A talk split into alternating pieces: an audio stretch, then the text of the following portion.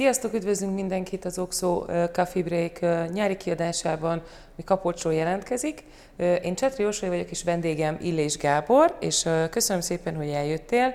Gábor az Oxo Cybersecurity Labnek az alapítója. Világéletében a kiberbiztonsági kérdések körül forgott, és a, a mi látóterünkben lévő egyik legalaposabb és leggondosabb tanácsadó, úgyhogy ezt a témát fogjuk ma körbejárni. Üdv Gábor kihelyezett stúdióban. Köszönöm a lehetőséget. Sziasztok! Azért kértünk föl téged már a beszélgetésre, mert azt gondolom, hogy egy viszonylag elnyomott vagy elkerült témáról is van itt szó, illetve csak nagyon szűk közegben jön föl ez a téma, mint komoly szakmai kérdés. Ma minden technológiai sajtó, a közérthetőbb is és a szakmai sajtó is igazából az AI és az AI-hoz kapcsolódó kérdésekkel van tele de az AI is, illetve az összes technológiai megoldásunk adatalapú mindenhez adatot gyűjtünk, adatbázisba rendezzük, nem mi, hanem a minket kiszolgáló szoftverek, és ezeket az adatokat ö, értelemszerűen valahogy azt hisszük, hogy valahol biztonságosan tárolják, mi ö, ö, vala, vagy vigyázunk az adatainkra magunk, vagy nem, de feltételezzük, hogy vigyáznak ö, rá számunkra. Ez tényleg így van? Illetve ha így van magánemberként, vagy akár magánemberként tévedek, hogy működik ez egy céges szinten? Vigyáznak az adatainkra, vagy, vagy van min aggódnunk? Nehéz kérdés. Általánosságban azt kell, hogy mondjam sajnos, hogy senki más nem fog az adatainkra vigyázni, hogyha mi nem tesszük meg. Tehát a, a lerakod a vásárcsarnok elé a biciklidet, és ott hagyod zár nélkül, akkor e, e, arra nem vigyázni fognak az emberek, hanem elviszik jellemzően. Uh, az adat is maga, az infrastruktúra és IT biztonság az, az sok tekintetben összekapcsolódó fogalmak, sok tekintetben viszont különállóak. Tehát ahhoz, hogy az adatainkat biztonságban tudjuk, tudjuk tárolni, kezelni, feldolgozni, ahhoz az informatikáinknak is biztonságosan kell üzemelni. Erre inkább kevesebb, mint több hangsúlyt fektetnek, és ebben teljesen igazat kell, hogy adjak neked, hogy a, a, a mainstream média Nyilván szakmabeliként ez, ez engem erősen is érint, de ne, nem a megfelelő szinten kezeli ezeket a kiberbiztonsági incidenseket és a kiberbiztonsági kérdéseket. Időnként megjelenik mind a hazai, mind a nemzetközi sajtóban, ami nem a, hozzám hasonló kockáknak szóló specifikus cybersecurity sajtó, egy-egy kiberbiztonsági incidens, és minden utózönge nélkül ezzel ez a kérdés le is van zárva. Jellemzően itt már mi a szakmai berkekben látjuk azt, hogy, hogy, hogy azok a, a, az érintett cégek, akik mondjuk egy incidens elszenvedői, ők, ők az abszolút fejetlenségben leledzenek, és, és nem tudják, hogy miként és hogyan kell ezt kezelni. Ezt az incidens szót lefordíthatom rémtörténetnek? Lefordíthatjuk az incidens ténytörténetnek. Szeretjük azért az incidenst is úgy kategorizálni, hogy vannak ennek a kevésbé rémtörténet változatai, amikor vannak próbálkozások, hogy mondjuk adatot e, e, tudjanak tőlünk elvinni. Ez incidens, tehát mi erről a rekordot készítünk a, a szakmai e, standardek szerint, de hogy ez még egy sajtó számára egy nem egy incidens. Azok az incidensek, amik mondjuk megjelennek egy, egy akármilyen magyar online sajtó felületén, az, azok, azok már rémtörténetek. Ezek adatlopási rémtörténetek, jellemzően, akár jellemzően. felhasználók adatait az adott vállalkozás nem jól tárolta? Nem is feltétlen csak az adott vállalkozás a saját ügyfelei adatait, de hogy a saját belső adatait. Az utóbbi időben sajnálatos módon nagyon sok ilyen incidensünk volt. Tehát az elmúlt nagyjából 4-5 hónapban 13 ilyen incidensünk van, egy neveket nem szeretnék, hogy milyen ransomware csoport, egy zsaruló vírussal támadó csoport, aki úgy dolgozik, hogy, hogy valahogy bekerül jellemzően a védtelen vagy nagyon gyengén védett és elavult technológiákkal védett informatikai rendszerekbe, ahol felderíti azt, hogy milyen adatkészletek vannak, adatbázisok, egyebek, és vagy szofisztikáltabb módon válogat ebből, vagy mindent visz. Uh-huh. Mindezek után um, ezek a, ezek a zsarolóvírus uh, uh, csoport, zsarolóvírusokat író csoportok, ők uh, váltságdíjat követelnek azért, hogy ezeket az adatokat ne publikálják. Ez, ez gyakorlatilag azt is jelentheti, hogy egy cég működését úgy bénítják meg, hogy a saját működéséhez szükséges adatok, tehát nem feltétlenül az általa tárolt felhasználói adatok, hanem a saját belső adatait is elérhetetlenné teszi számára, tehát egyik napról a másikra a cég működésképtelen lesz. Vannak erre példák, igen. Uh-huh. Tehát van, vannak azok, amik, amik uh, intrúzívan, tehát uh, akár törölnek is, uh, titkosítják, uh, erről sokan olvashattak a sajtóban, hogy feltelepülnek ezek a kártevők, és kriptográfiailag eltitkosítják az összes adatot, és csak akkor lehet ehhez újra hozzáférni, hogyha x bitcoint a megfelelő helyre átutaltunk. Ezek a, a működő modellek, tehát ez, ez van. A te praxisodban is volt ilyen, ahol ez megtörtént. Találkoztunk több Ilyenkor mit lehet csinálni? Lehet még bármit csinálni? Fizetésen kívül? Lehet, viszont ez megfelelő stratégia kell. És, és, és itt jön be az a képbe, hogy, hogy a, tehát a, nyilván a biztonság az egy, az egy mostoha gyermek. Biztonságra akkor szeretünk költeni, hogyha általában, hogyha már problémánk volt.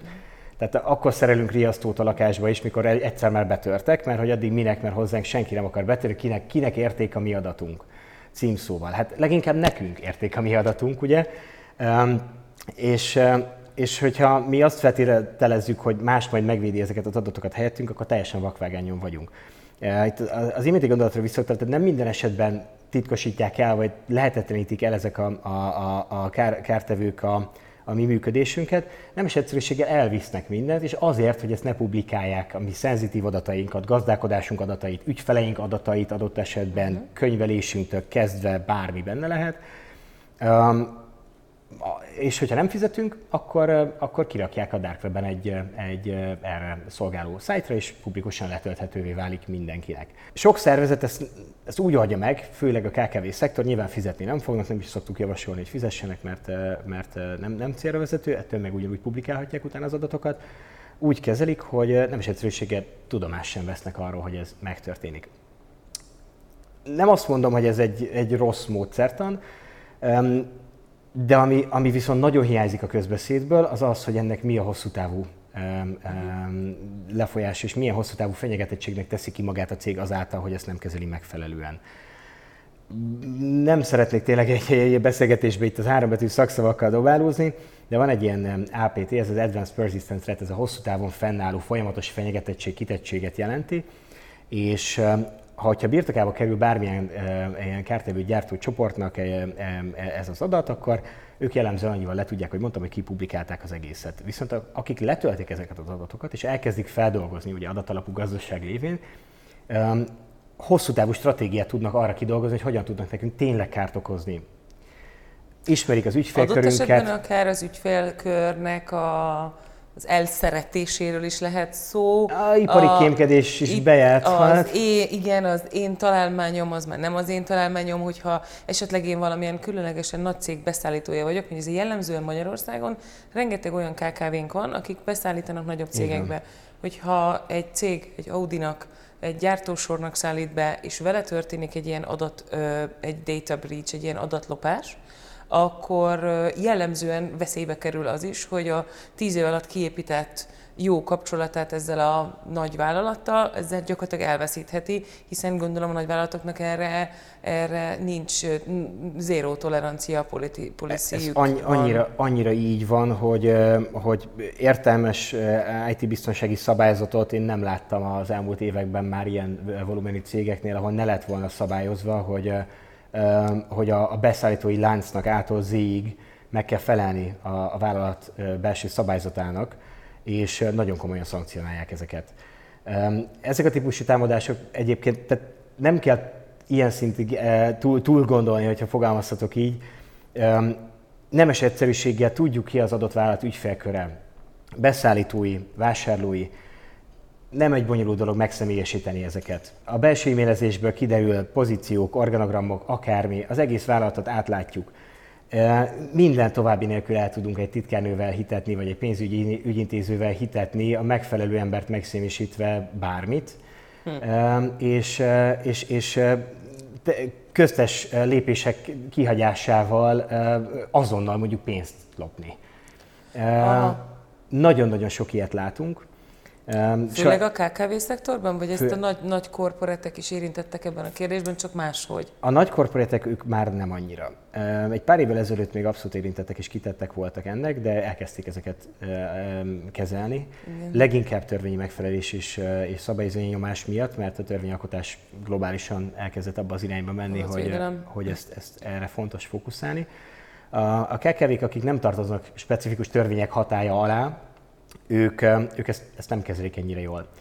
Ezeknek a híreknek igazából a töredéke jut el hozzánk laikusokhoz, hogyha fogalmazhatok így, hogy akár, akár egy vállalkozóhoz is, aki igazából nem kéne, hogy laikus legyen, hiszen érintett, vagy legalábbis megrendelőként ebben az iparágban jelent kéne lennie, de ezek nem jutnak el, hogyha adatlopásról van szó, akkor a nagy adott esetben akár biztosítótársaságot, bankot, akármilyen online ö, nagy szolgáltató céget érintő adatlopások jutnak el hozzánk, mert az éri el az inger küszöböt, tehát hogy azt nem is tudjuk, hogy ez milyen gyakran történik meg olyan kis és középvállalkozásokkal, akiknek simán átadjuk az adatainkat, hiszen egy egyszerű pizzarendelésnél is egy KKV-nak adom át az e-mail címemet, a telefonszámomat, a stb. akár a bank, bankkártya adataimat, mert rajta keresztül fog majd a az online felületi fizetés az lehetővé válni. Nagyon jó. Tehát, tehát én, én azt gondolom, hogy ezek nem jutnak el hozzánk, hogy, hogy, hogy ki az, aki, aki, aki erre figyeljen, mert mondjuk, hogy, hogy, hogy erre költeni kell. Tehát ennek van egy költsége, hogy ez, mikor kell rászállni ezt a pénzt, kinek kell rászállni a pénzt, mert ugye persze azt könnyű mondani, hogy mindig és mindenkinek. Tehát ennél egy kicsit Igen. szűkebben, hogy tudjuk te, kezelni te, ezt a kérdést? Több kérdést uh, hangzott el, próbálok rá uh, lépésenként válaszolni. Tehát lehet, hogy hátulra fogunk indítani.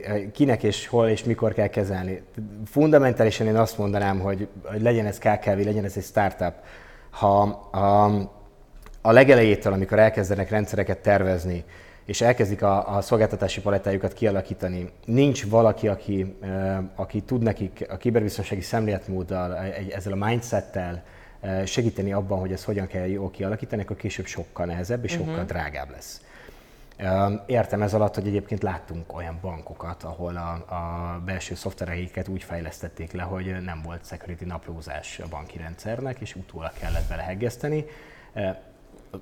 Ezek nagy, ezek nagy bankok, és nagyon drága volt egy ilyen rendszerhez utólag hozzányúlni, ami már productionben volt. Ha ezt valaki az elején végig gondolja, és csak, csak vezeti őket, akkor, akkor ez sokkal egyszerűbben megvalósítható. Tök jó példát hoztál ezzel a, a, a futár céggel. Tehát, gondolj bele, hogy telefonszámhoz, e-mail címhez, potenciálisan payment gateway, bankkártyadatokhoz reméljük nem, tehát ugye ők egy jobban szabályozott szegmens uh-huh. ennek, tehát az a futár cég, akinek az applikációjában be van regisztrálva a, a te bankkártyád, nem ő az adat, ennek a bankkártya adatnak a kezelője, mert, mert az egy, egy, egy harmadik feles mm. szolgáltatás, akinek erre minden licensze megvan, és ezt, mm-hmm. ezt tudja kezelni. Ők a törvény megfelelés miatt azért jobban odafigyelnek erre, de hogy ugye ott van még egy lakcímünk is, tehát ennyi adat birtokában már már fel lehet építeni egy, egy nagyon szofisztikált támadó kampányt, amiben egyébként a mainstream médiában ott lévő AI és, és egyéb szerintem inkább machine learningnek nevezhető technológiák, ők, ők nagyon sokat tudnak segíteni olyan jellemző távol-keleti országokban sok millió ember napi megélhetését biztosító csoportok számára, akik, akik azzal foglalkoznak, hogy erre szkemet építenek. Tehát ez gyakorlatilag az identity fraud, tehát ez, az, az a személyiséglopás. Nem ö, ebben a formájában, tehát nem feltétlenül a te személyiségedet lopják el, és ezzel élnek vissza, de tudják a, a, tudnak olyan alapadatokat rólad, amit be tudnak targetelni később. Tehát mm. a, mondjuk van egy, egy, egy ilyen jellegű cégnek egy data breach, annak kikerült egy telefonszám meg egy e-mail cím, és kapsz egy SMS-t, amiben az e-mail címed a telefonszámodra, az e-mail címedre hivatkozva jön egy link, hogy erre az e-mail címre jött valami, és akkor ezen a linken tudod validálni, és megkapod a és egy ilyen hosszú távú támadási stratégiát felépítve nagyon-nagyon egyszerűen lehet becélozni embereket. Nem kell több információ megadott hozzá. Erre, utána itt már átmentünk oda, hogy ez a link, ez, ez egy... E, e, Hol e, vezet, e, mit, mit fogunk onnan? Így van. Phishingre, bármilyen egyéb, egyéb oh. technológiát be lehet mögé illeszteni. Ez úgy hangzik, mint ami, ami consumerként nekem nagyon veszélyes. Tulajdonképpen a, ami itt minket általában szokott foglalkoztatni, a, mind befektető cégként, mind, a, mind akik vállalkozásokkal ö, közel vagyunk és sokat dolgozunk, hogy, hogy magának egy induló vállalkozásnak, egy közepes vállalkozásnak, ö, amit már úgy pedzegettünk, hogy, ö, hogy mik azok a feltételek vagy szempontok, amiket mindenképpen be kell tartania, hogy majd később jól tudjon ehhez alkalmazkodni mik azok a minimum kritériumok, amik, amiket, amiket minden vállalkozásnak érdemes lenne megfontolnia, aki bármilyen szinten is IT területen mozog. Ez, ez szerintem... Az IT biztonsági gyártók szeretnek svájci bicskának titulálni mindent, amit gyártanak. Én azt gondolom, hogy nincs, nincsen, nincsen svájci bicskánk a, a legjobb, amit, amit tehetünk, az, hogy beszélünk erről, és, és együtt végig gondoljuk, hogy, hogy milyen potenciális kockázatok vannak ebbe az egészbe, és, és, és stratégiát alkotunk a legelejétől. Uh-huh.